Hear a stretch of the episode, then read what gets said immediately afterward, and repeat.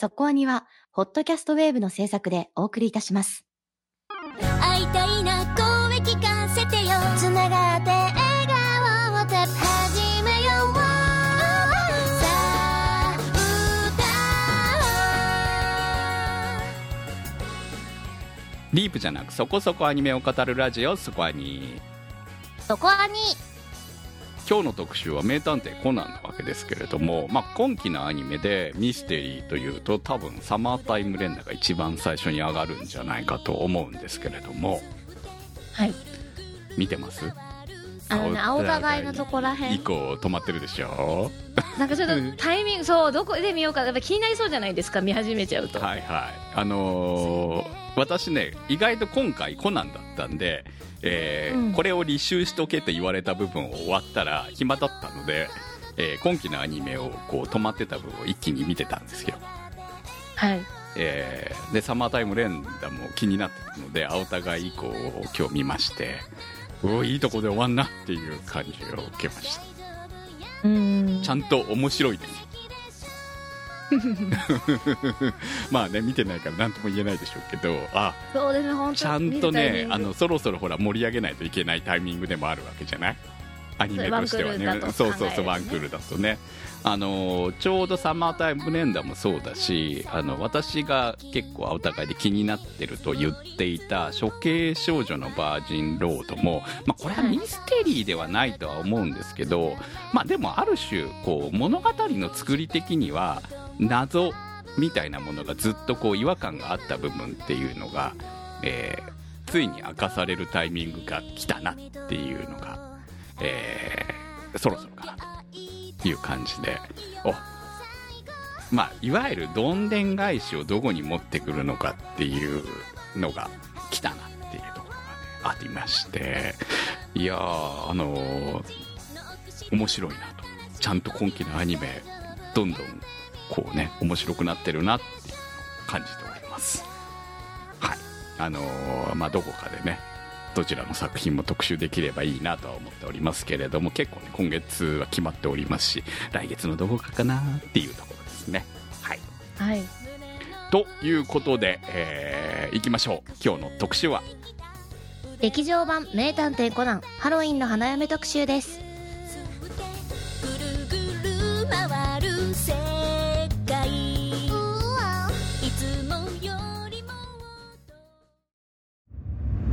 そこアニ、劇場版名探偵コナンハロウィンの花嫁。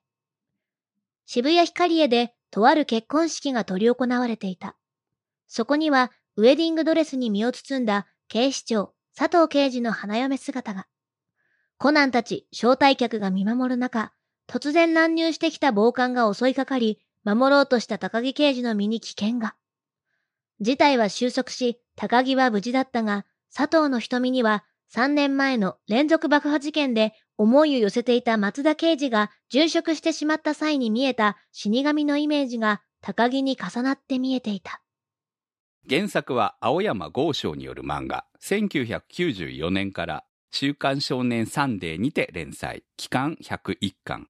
テレビアニメ版は1996年から放送、劇場アニメは1997年から24作品が公開。今回の特集、名探偵コナンハロウィンの花嫁は2022年4月15日公開。ということで始まりました。今日の特集は劇場版名探偵コナンハロウィンの花嫁特集です。現在絶賛上映中。はい。やっぱりコナンは人気ですね。私もゴールデンウィーク中に見に行ったのでもういっぱいでしたね。はい、私はね金曜日に行ったので、一応ゴールデンウィーク的には平日じゃないですか。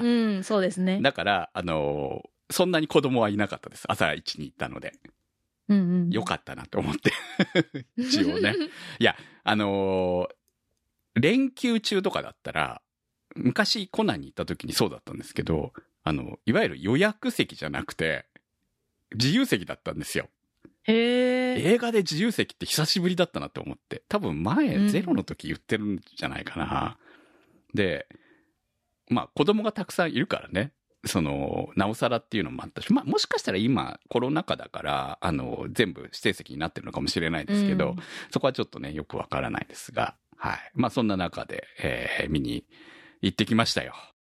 いやね、コナンのその映画、私実は本当に、ゼロの執行人以降見てないのでまあ今回もね安室さんが出るということなんで見に行きましたけれどもすごい安室さんファンみたいに、はい、安室さんファンですねいや一応ほら古谷徹のファンですからね言ってしまえばね、古谷霊じゃなくて古谷徹のファンですからね、うん、はい、というだけで今回も見に行ったわけですが、コナンのテレビシリーズも私そんなに見ているわけじゃないので、うん、そういう意味じゃ純粋なコナンファンという意味ではないですね。本当普通の視聴者でしかないと思うんですが、劇場版も全部見てるわけじゃないですし、初期の頃は見てたけどね、多分この辺の話ってゼロの特集の時にやってたんじゃないかなと思いますが、うん、そんな中で今回見に行きましたけれども、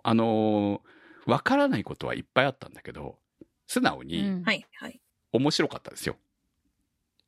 楽しめないかなって一瞬思ったんだけど、あ、全然この面白い、普通に楽しめる部分がコナンの良さなんだなと思った感じかな。ですね。やっぱエンタメとしていつもコナンめちゃくちゃ見てる人じゃなくても楽しめるように作るっていう意味ですごい上手いですよね。なんとなく想像できるっていうところがね、よくできてるなっていう、うん、だから知ってればより面白いんだろうけど、知らなくてもこう楽しめる塩梅に作ってあるっていうのはさすがだなと思いました。うん、原点式っていうか加点式で面白くなる感じですよね、そのエピソードを知ってると。うん、コナンってシリーズでずっと続いてる作品なので、こうアニメをもちろん一からずっと追っかけてる漫画もね、人もいれば、まあ映画だけ行くよって人もいれば、前は見てたんだけど最近見てないって人もいて、いろんな人がいるじゃないですか。はい。そうですね。あと多分特定の陣営にだけ非常に詳しい人とか、うん、そうですね。今回だとね。警察学校系に詳しいとか、黒の組織に詳しいとか、そんな感じの追い方してる人もいると思うので、結構知識に偏りがみんなありそうだなと思うんですよね、うん、だから結構この映画っていうのはそういう意味で一番露出的に見られる機会がいろんな人にあると思うので、そういう意味では難しいよなと思っていましたね、見ながら。要するにエンタメに振りまくったらその1話で楽しめるものを作るのが本当は正しいと思うんですよね、うんうんうん、作品としては。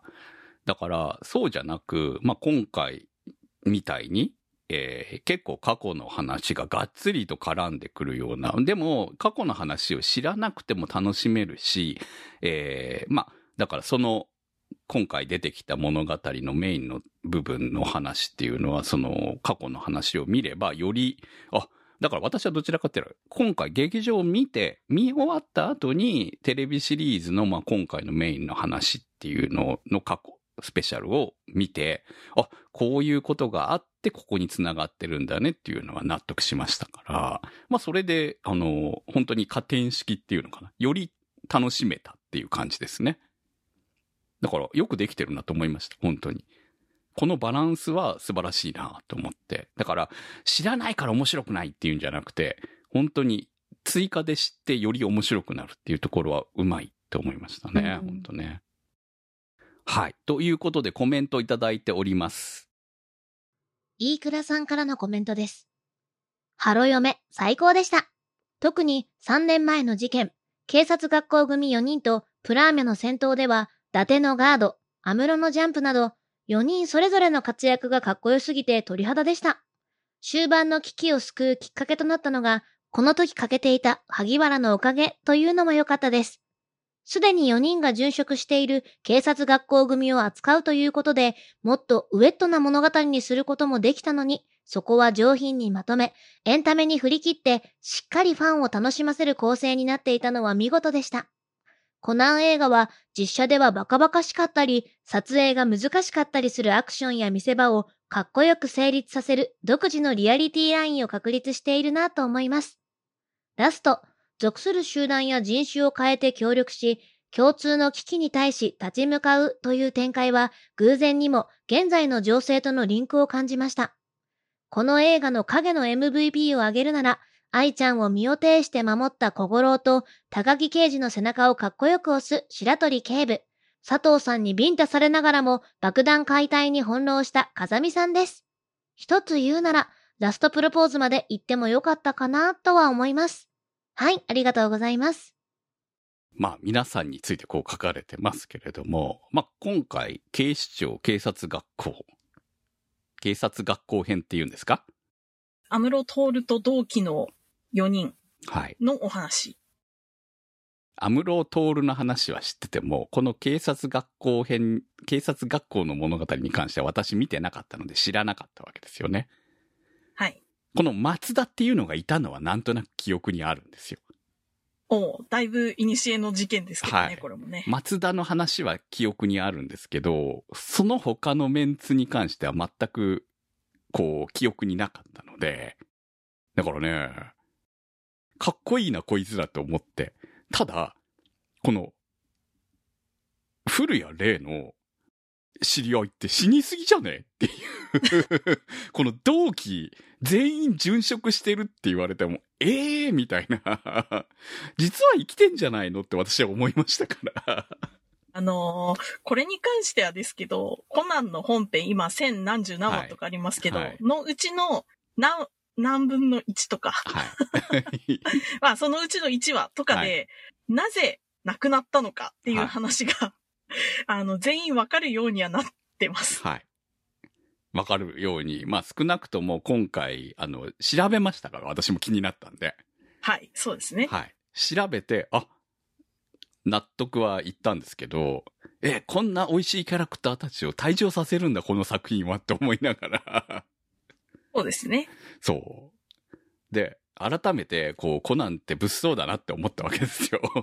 ほら作中でも言ってたじゃないですか、はい、この町なんかおかしい、まあ人死にすぎみたいな事件起きすぎみたいな。他と比べて治安悪いで間違ってないんですよね、あの国って言っちゃったよ。このコナンの世界の町でしょ独立自治州かなんかなんですかねそれぐらいね、まあ、警視庁って言ってるけどその警視庁じゃないよなって思うぐらいに危険な町ですよね普通にテロ起こりすぎだろうっていうぐらいにね爆弾事件そんな起きてたまるかった話ですよね。そうそうそう。うん、しかもそこそこその阻止できてないんで結構爆発もしちゃってるじゃないですか。そうですね、阻止できてるならねまだもしかしたら日本も知らないだけであるのかなとか思うんですけどはい、はい、もう完全に爆発しますから、はい、人も死んでるしね、殉職してるしね爆死2人ですよ警察学校組。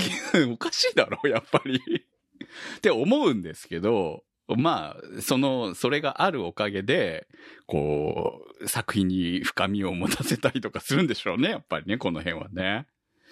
ドラマティックでありますよね、彼らの生き様はね。そうですね。こう、松田さんはやっぱり松田さんなんですよね。探偵物語的な探偵物語的なイメージですよね、これ見た目はね。そう。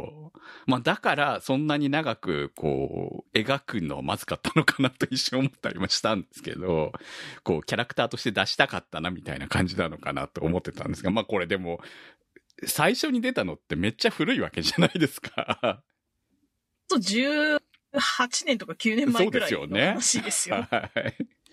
だからまあ。それこそね、松田に関しては、安室よりも登場早いですからね。そうですよね。うん。安室の方が全然後なんでしょ物が。600何十何話とかですよ、アニメで言うところの。だから、この中に安室徹というキャラクターが存在しているっていうのが、まだ出ているのか出ていないのかも、企画として存在したのかどうかもよくわからない、設定として。タイミングからもういたわけですよね。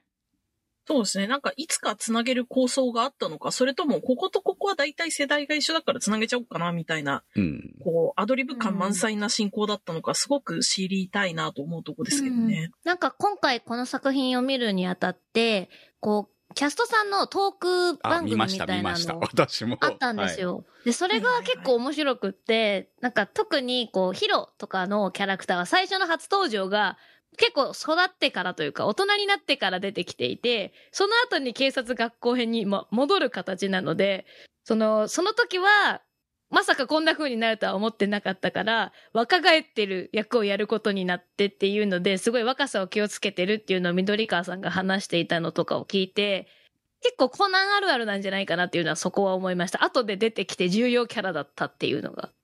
まあ緑川さんだからね、重要キャラでしょっていうところはあるんだけどね。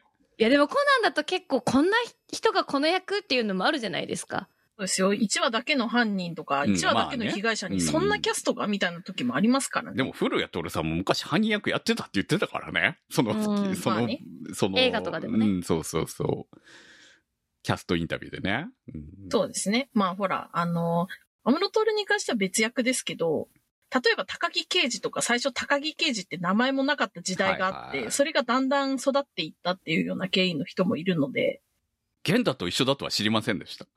金役なんですよ。それぐらいのちょい役の予定だったのに、はい、気がつけば高木刑事として、はい、名字を声優さんからもらい、ついに下の名前も同じになり、はい、最初カタカナだったっていうのがね。うん、でもなんか高木になったのは、その自分で高木だから高木ですって言ってたっていうのも、そのトーク番組で話されていたので、はい、面白かったですね。うん、まあ、アニメから逆輸入じゃないですけど、はいはい、キャラクターが本編に出たような形。だからそういういろんな、もう歴史が長いので、いろんな形でキャラクターたちが参戦してたりとか、まあ、後々関係ができて、こういう今回みたいな映画につながったりっていうのもあって、うん、面白いなとは思いました。長いからこそだなと。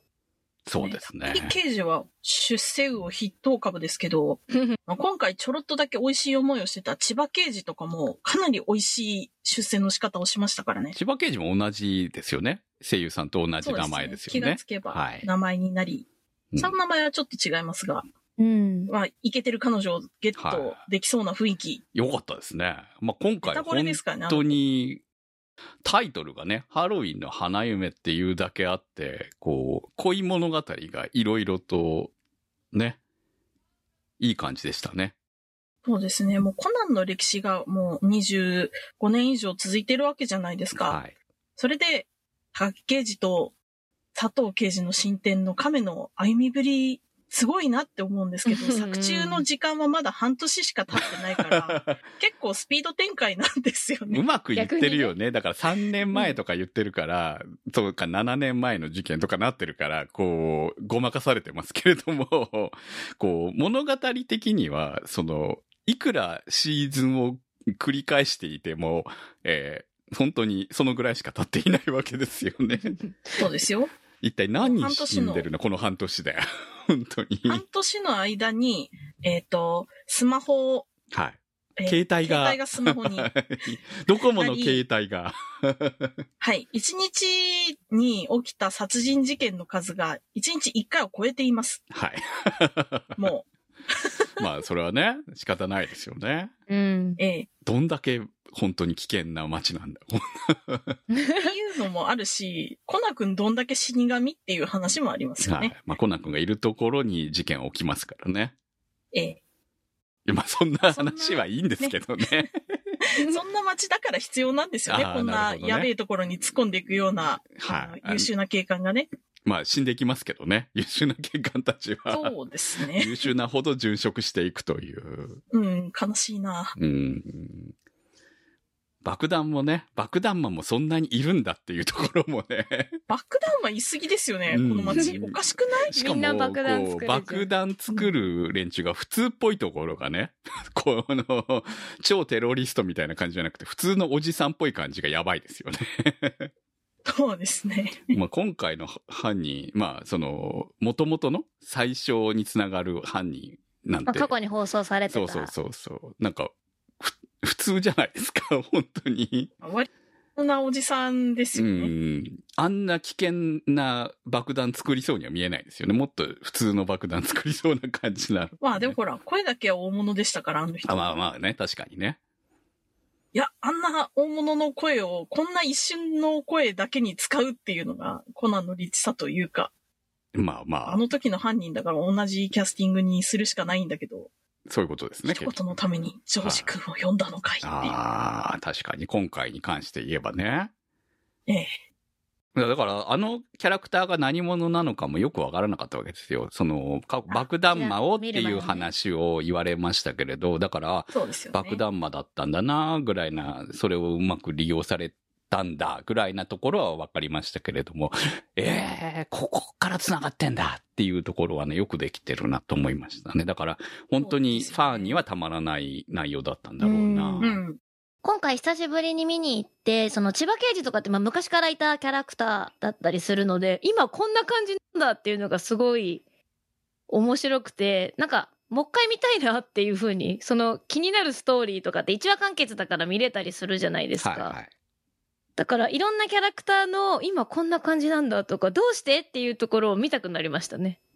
うん、そうですね。なんか気がついたら、ここ恋愛的に別の人とくっついてるんだがなんで、こう映画を見てふと疑問に思ったことの答えを探そうと思ったら、アマプラとかで全話配信してるから見れちゃうんですよね。まあ、全話は見れないけどな。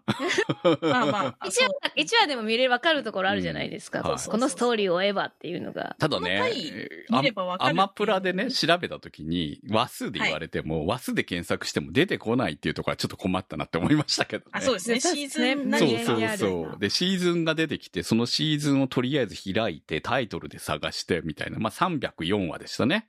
今回の一番大事な。そうそう。揺れる警視庁ですね。はい。まあ、スペシャルなんでね、私30分ものかと思って見始めたら、違いますよ。結構あって、まあ、映画分ぐらいの、こう、長さがあって、いや、まだ終わらないのって思いながら見てたんですけど、まあ、しかもさ、まだワイドでもないからね。テレビが。テレビの画面が。左右に帯がありますよね。はい。テレビの画面ワイドじゃないからね、本当にね。いやー、懐かしい荒い映像だなと思いながら私は見てましたけれども。そうですね。おっちゃんの声も違いますからね。そうです。あ、だから今回おっちゃんあんまり出てないのかなって逆に思ったぐらいだったよ。この回、その昔の話もおっちゃんほとんど出てこないじゃないですか。酒飲んでぐーたらしてるだけの回だったので、だからまあそれと同じような感じで今回出てないのかなって思ってたぐらいですもん、私。でも面白いですよね。警察学校組が結構出てるから、まあ、この回を繰り返ってっていうのもあるんだけど、実際高木刑事と佐藤さんのちょっと馴れ初めも入ってたから。はいはい、そうなんですよ。綺麗に繋がってるねっていうさ。そう、そうなんですよ。確かに警察学校メンバーがメインの話って、高木刑事の話と連動してることが多くて、そういう意味でもなんかまとめてやろうかなっていう意図があったのかな、作り手側にも。まあ、佐藤さんと松田との、まあ、いわゆるこう、まあ、一週間ですけどね、その間にこう生まれた恋なのか恋じゃないのかという感じなものを結局亡くなったおかげで引きずってるわけじゃないですか、佐藤刑事は。そうですね。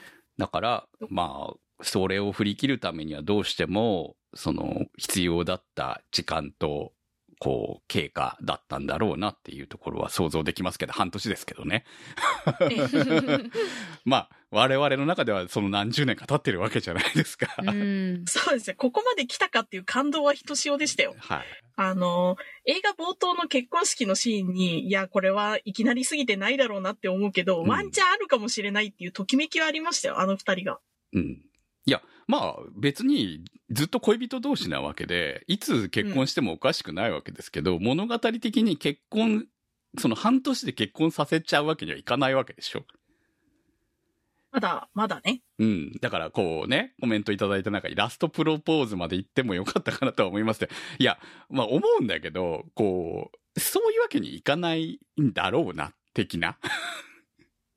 でもこれって、こう、月日が進まない弊害でもあるよね、やっぱりね。どっかの劇場でドカンとぶち上げるんじゃないかと私は思いますけどね。はい。まあ、でも今回やっちゃったからな、みたいなところはね。まあね。そう、結婚式やらなくてもこの二人はもう大丈夫でしょう、的な感じは、あるのかな。まあそうですね。むしろ結婚式よりも結婚してください、はいっていうのの方がハードル高いってことが分かったんですよね、今回ね。そうですね、確かにね。頑張れ。うん、まあ頑張れということで。でも二人の関係はいい感じで良かったですね。そうですね。なんか今回高木さんかなり株が上がったんじゃないかなと思いましたね。いや、かっこよかったですよ、すごく。あいつかっこいいですね。うん。今回一番かっこよかったのは高木さんなんじゃないの？そうですね。こう、安室透の話ですって感じで出してきたから、安室透メインと思いきや結構高木佐藤のペアっていう感じも強かったので、うん、まあ安室透の話でありながらそんなにこう安室透はまあ美味しいところは持っていきましたけど相変わらず、まあそうですね、うん、でもそこまでこう安室透推しだっていう感じじゃなく物語は見れたのがこうコナン的には正しいんじゃないのかなと思いましたね。そうですね、あくまでチーム、警察チーム全体の話って感じだったのが面白かったかな今回は。うん、まああの警察学校の物語ができただけでも、まああの物語っていうのは過去に描かれてないわけじゃないですか。松田と萩原の関係は描かれてますけど、ヒロはなぜ死んだのかっていうのはこれ見ただけじゃ分かんないよね。わかんないですし、なんか死んだのか死んでないのかもうちょっとその死因だったりがあやふやに、まあ仕方ないんですけど設定上言えないから、この映画だけだとわからなかったんで、そうそうってなりましたね。私もあれなぜそこだけは語られないのって思って。そうですよね。公安だからっていうことなんですけど、うん、まあ映画だけ見たらなんでって感じはしますよね。いやだから彼は生きてるんじゃないの。生きてるに違いないのになぜ話が出てこないの？なぜ死んだことになってるのっていう。いや、だからね、本当わからなかったんですよね。そうですね。ここら辺のエピソードはね、安室と赤井の間に大きな溝があったことの一つの原因だったりとかもするので、そこら辺のエピソードを見ていくと、なるほどねって思えるはずなんですけど、気になった人は見てみてねって感じでしょうかね。そうね。一応私もあった後に帰ってきて調べました。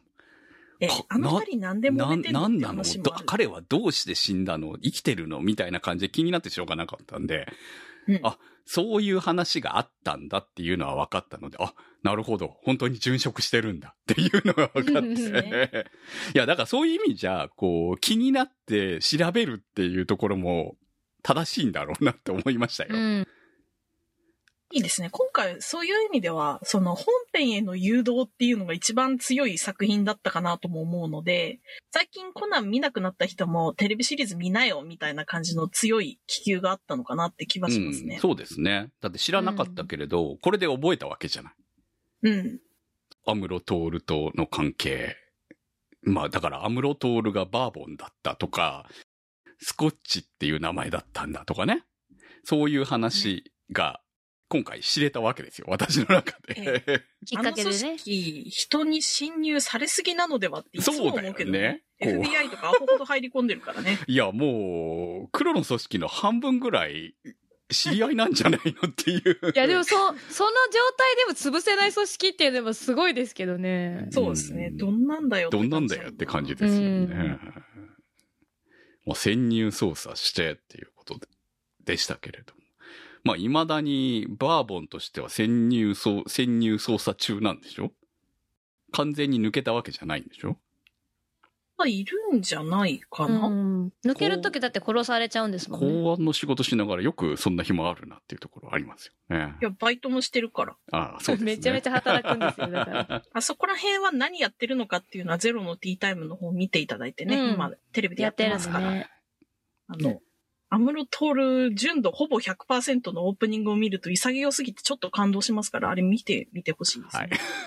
はい、よくできてますよね、本当に。いや、だから、やっぱキャラクターとして、コナン君だけでは、こう、やっぱりここまで引っ張っていくことはできないと思うんですよ。だから様々な、ね、キャラクターを配置することで、こう、この、歴史が積み重ねていったんだろうなと思うので、そこが今回は特に大人組の物語としてちゃんと描かれたっていうのは、面白かったなと思いました。まあ実際こうやってわからないことはちゃんと知る手段があるっていうところも含めてね。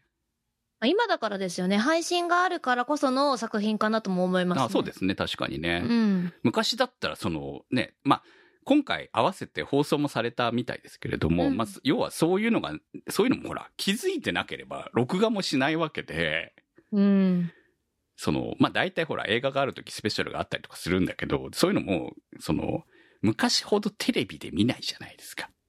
そうですね。そうですね。で、テレビをいちいちチェックもしないと思うんですよね。その、コナンファンじゃなければ。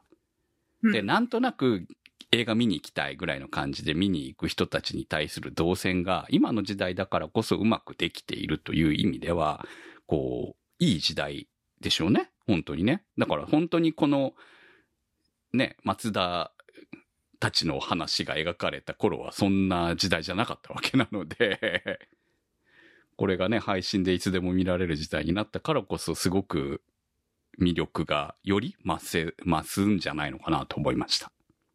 行きやすいと思います。だってさっき言ってたその千何話を例えばレンタルショップで探すってなったらもうマジでどこにあるか分かんないじゃないですか。はいはい、まあそう思うと検索機能があってすぐ見れて、うん、まあ家でちょっと時間が空いて明日見に行くんだけど見れるかなって言って見てから行けるっていうのももちろん大きいですし、うん、見終わってからすぐ帰って見れるっていうのも大きいなとは思います。はい、思いましたね、本当にね。うん、吉尾どんさんからのコメントです。総合的にここ数年の中でベスト作品だったと思います。各キャラが生き生きと描かれていて、みんな主役っていうくらいにストーリーに関わっていて素晴らしかったです。それと、子供には眠たくなってしまうところだったと思うけど、ロシア語。残念なことに、大人にとって今はロシアについて考えない日はないくらい、ことせんが働いてしまうんですね。これが残念なスパイスになって、飽きさせずに見せてくれる作品になってしまったのだと思います。次回はいよいよ黒の組織でしょうか。楽しみですね。はい、ありがとうございます。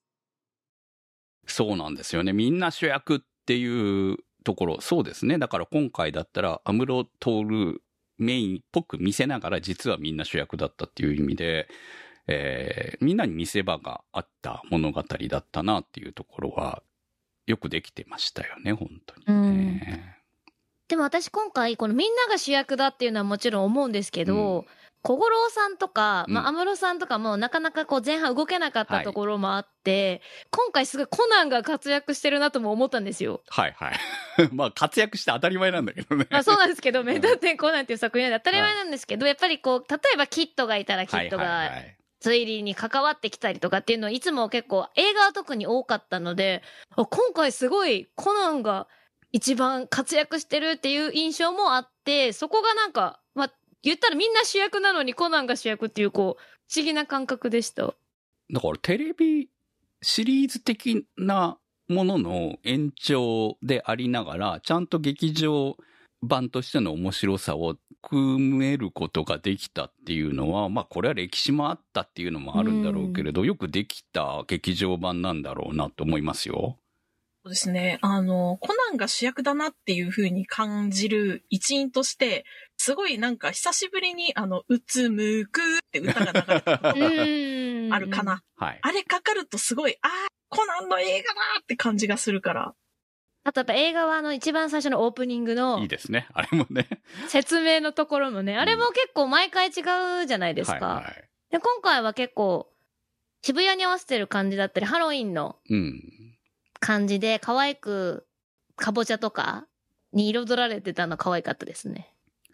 こう、いつも以上に力入ってた気がしますね。オープニングの長尺の、俺の名前はから始まる例のあれ。はい、うん。うんいやあれちゃんと突っ込まれてそろそろ行ったらって言われるのは良かったなって思いましたけどね。変なこと言うじゃんって。メタすぎだろうって思いながらね。そう。今回結構メタなこと言うじゃないっていうシーンがありましたね。米花町の治安が悪い話とか、おっちゃんの麻酔が効きが悪い話。そうそう、おっちゃんの効き。あれは美味しかったですね。だから痛いんだよね。麻酔に耐性がありすぎるという。もう首の後ろ真っ青だと思いますよ、おじちゃん。ああまあでも一応ほら、小五郎もね、愛ちゃんを身を挺して守ったわけなので、まあそのおかげで ね、 かっこよかったね、その後出なくて済むという。一瞬の登場で一番いい株を持っていった感じがあって。はい、まあいなくてよかったっちゃよかったわけですよね、物語中確かにね。だからね、あとね、うん、小五郎のおじちゃんは彼らの先輩だったりとかもするので、かかるとそれはそれで少し寂しい話になるので。うん。ああ、なるほどね。はい。婚配の悲しい話みたいなのにちょっと関わるのも切ないので。はい、まあだからちょうどいいんでしょうね。うん。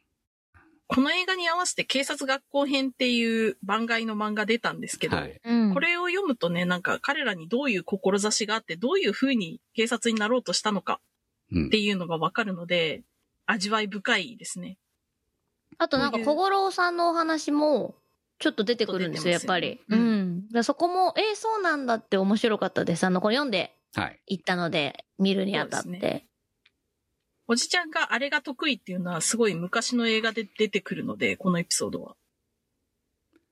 ちょっと見比べてみてほしいかな、漫画を読んで。だからもし読んでない方がいるんだったら、まあ、警察学校編を読んで、まあ、漫画でもいいですし、まあ、アニメで放送されてる分もあると思うので、見てから行くとよりそれも楽しいと思いますし、まあ、テレビシリーズもね。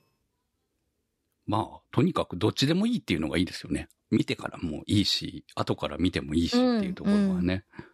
一本で、楽しかったで大満足だったらそれはそれでいいし、もうちょっとここは気になるって思ったらいくらでも掘れるっていうのがコナン本当にいいところなので、私はやっぱ凝り性なので、この話ってどんなんだっけと思って、昔の話めっちゃ見直してしまったので。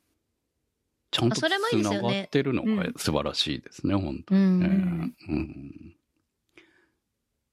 あとこの、基本的に映画って多分何年か前に企画が立ってやると思うんですけど、このタイミングでロシアっていうのもちょっとなんか、まあね、皆さん書いてましたけどね、数奇な巡り合わせだなって思いますよね。本当にね。そう。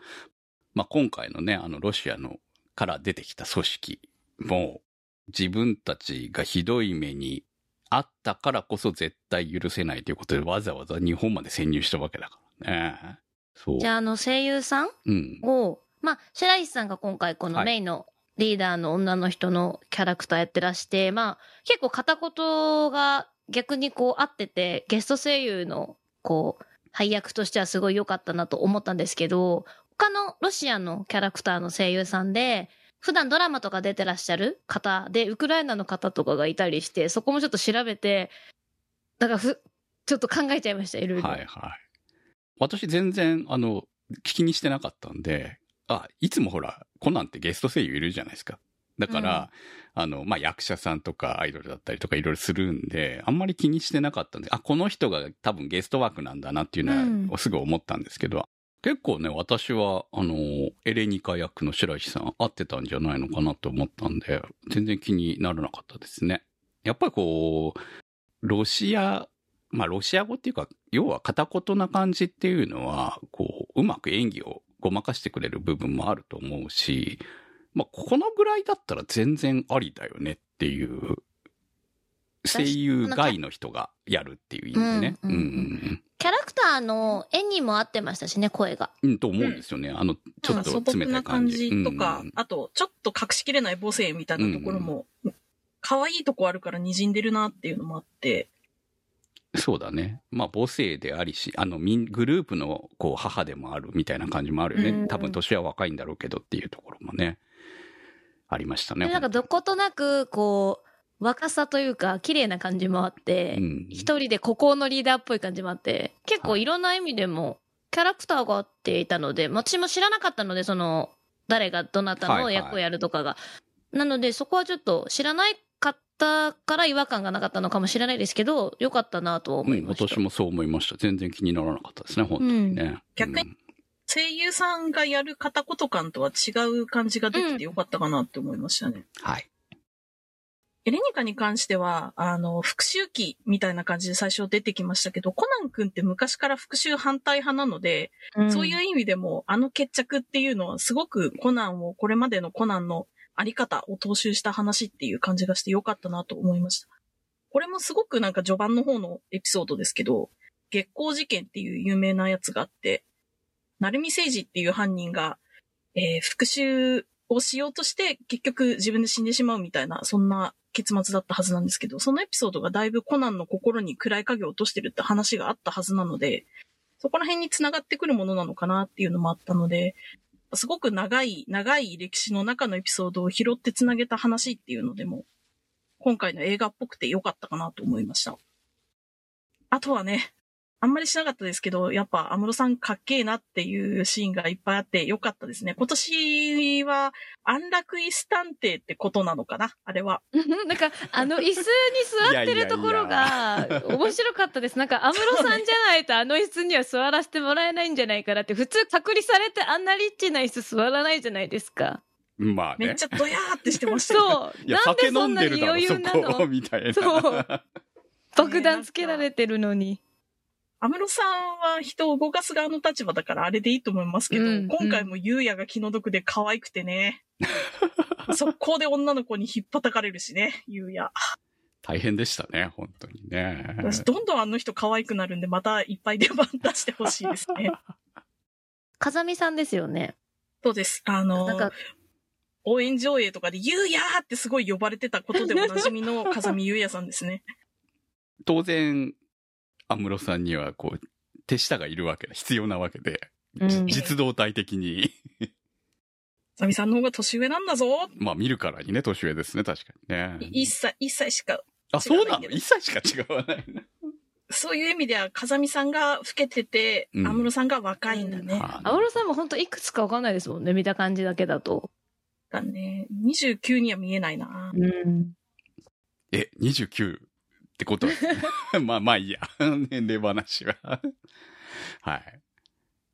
まあでもあの一瞬だけでもかっこいいのが安室さんだなとは思いましたよ。やっぱあれは違うキャラクターだとなかなかやっぱりあそこまでアクションをね、コンパクトにしてかっこよく一言こうバーンって言ってあーってなれるのは強みな気はしました、うん、そうね、美味しかったですね今回もね、うん、やっぱずるいですね、うん、でもあのぐらいでいいと思うんですよ。彼がメインの回以外はこのぐらいでも十分美味しかったんで。そうですね。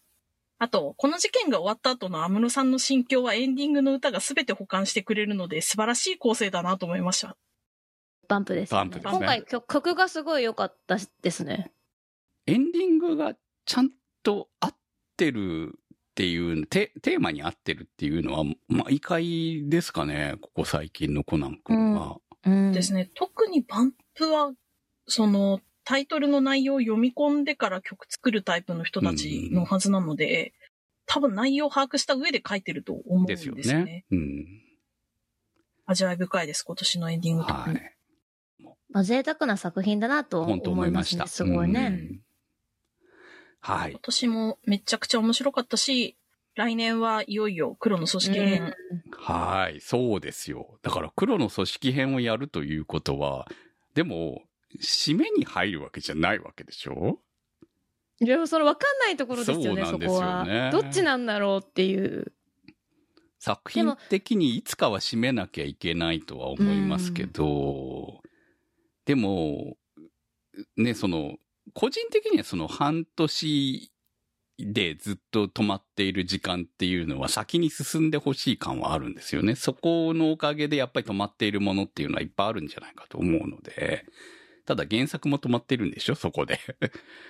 解決編かなみたいなところではありますけどね、うん、解決さえしてくれれば物語は進めますよね。ただ解決しちゃうとこれ江戸川コナンじゃなくなるっていう可能性は高いかなと思うんですけど。元に大きくなっちゃったらね、少年探偵団必要なくなるしね。なんでいる理由がなくなるので、うん、その薬さえ完成できるんだったら、いつでも戻っていいんですよね。そうだね。そうした方が本当はいいわけですからね。っていうか、ラン待ってるし。ラン待ってるからね。うん、そう。ランとの関係を進むためにも。進んでるんだよ。進み切ったんだよ、あの人たちは。いやいや、でも、結局、半年で止まってるから、これ以上進みようがないわけじゃない、でも。もう、付き合ってるからいいんです、あの人たちは。会えてないけど。うん、そうでしょ。あれ、半年だから我慢できてるんだと思うよ。まあ、その間にね、うん、何度か会えてるわけなので、だからなんとかなってるわけで。でも、実時間で言うと、めっちゃ会えてないわけですから。そこですよね。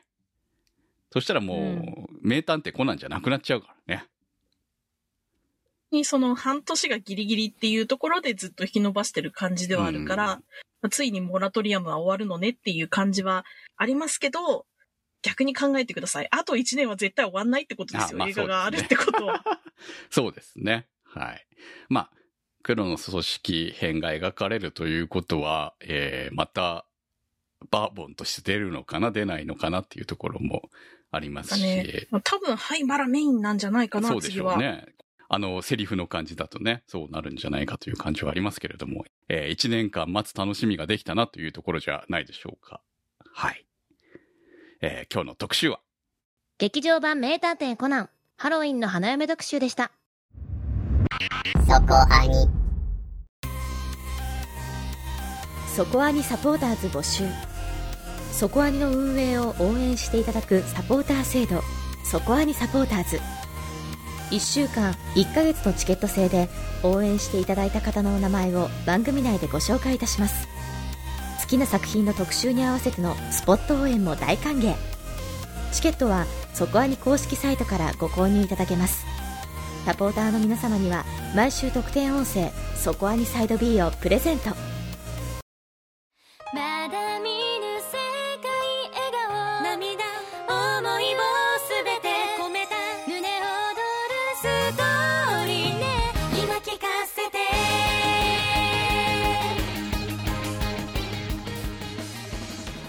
お送りしてまいりましたそこアニです。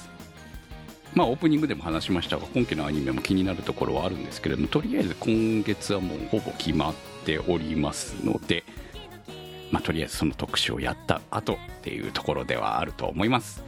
まず来週の特集は、はい、ヒーラーガール特集です。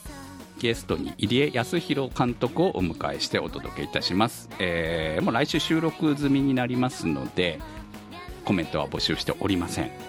はい。そしてその次の特集が特撮とはなりますが、新ウルトラマンをやりたいと思っております。こちらの方は劇場にぜひ足を運んで感想をお待ちしておりますっていうところですね。はい。劇場版名探偵コナンハロウィンの花嫁特集は、立ち切れ線香さん、青梅財団さん、マキさん、夜さえあればいいさん、B さん、みわっちさん、つねしんさん、たけさん、シリコンの谷のしかじかさん、ひぎさん、あびまるさん、なおすけさん、なごやんさんのサポートにてお送りいたしました。サポーターの皆様には毎週アフタートークそこアニサイド B をお届けいたします。今週もサポートありがとうございました。それではまた来週お会いいたしましょう。相手は私くむとたまとおみやあきでした。最高な気分の時は好きな歌を歌うんだ。最悪へこむそんな時も見ちゃうんだ。そしてまた立ち上がり歩くの。劇作も買ってしまうけど、何気に不況の戦士友情力勝利で掴むの奇跡を。そこそこ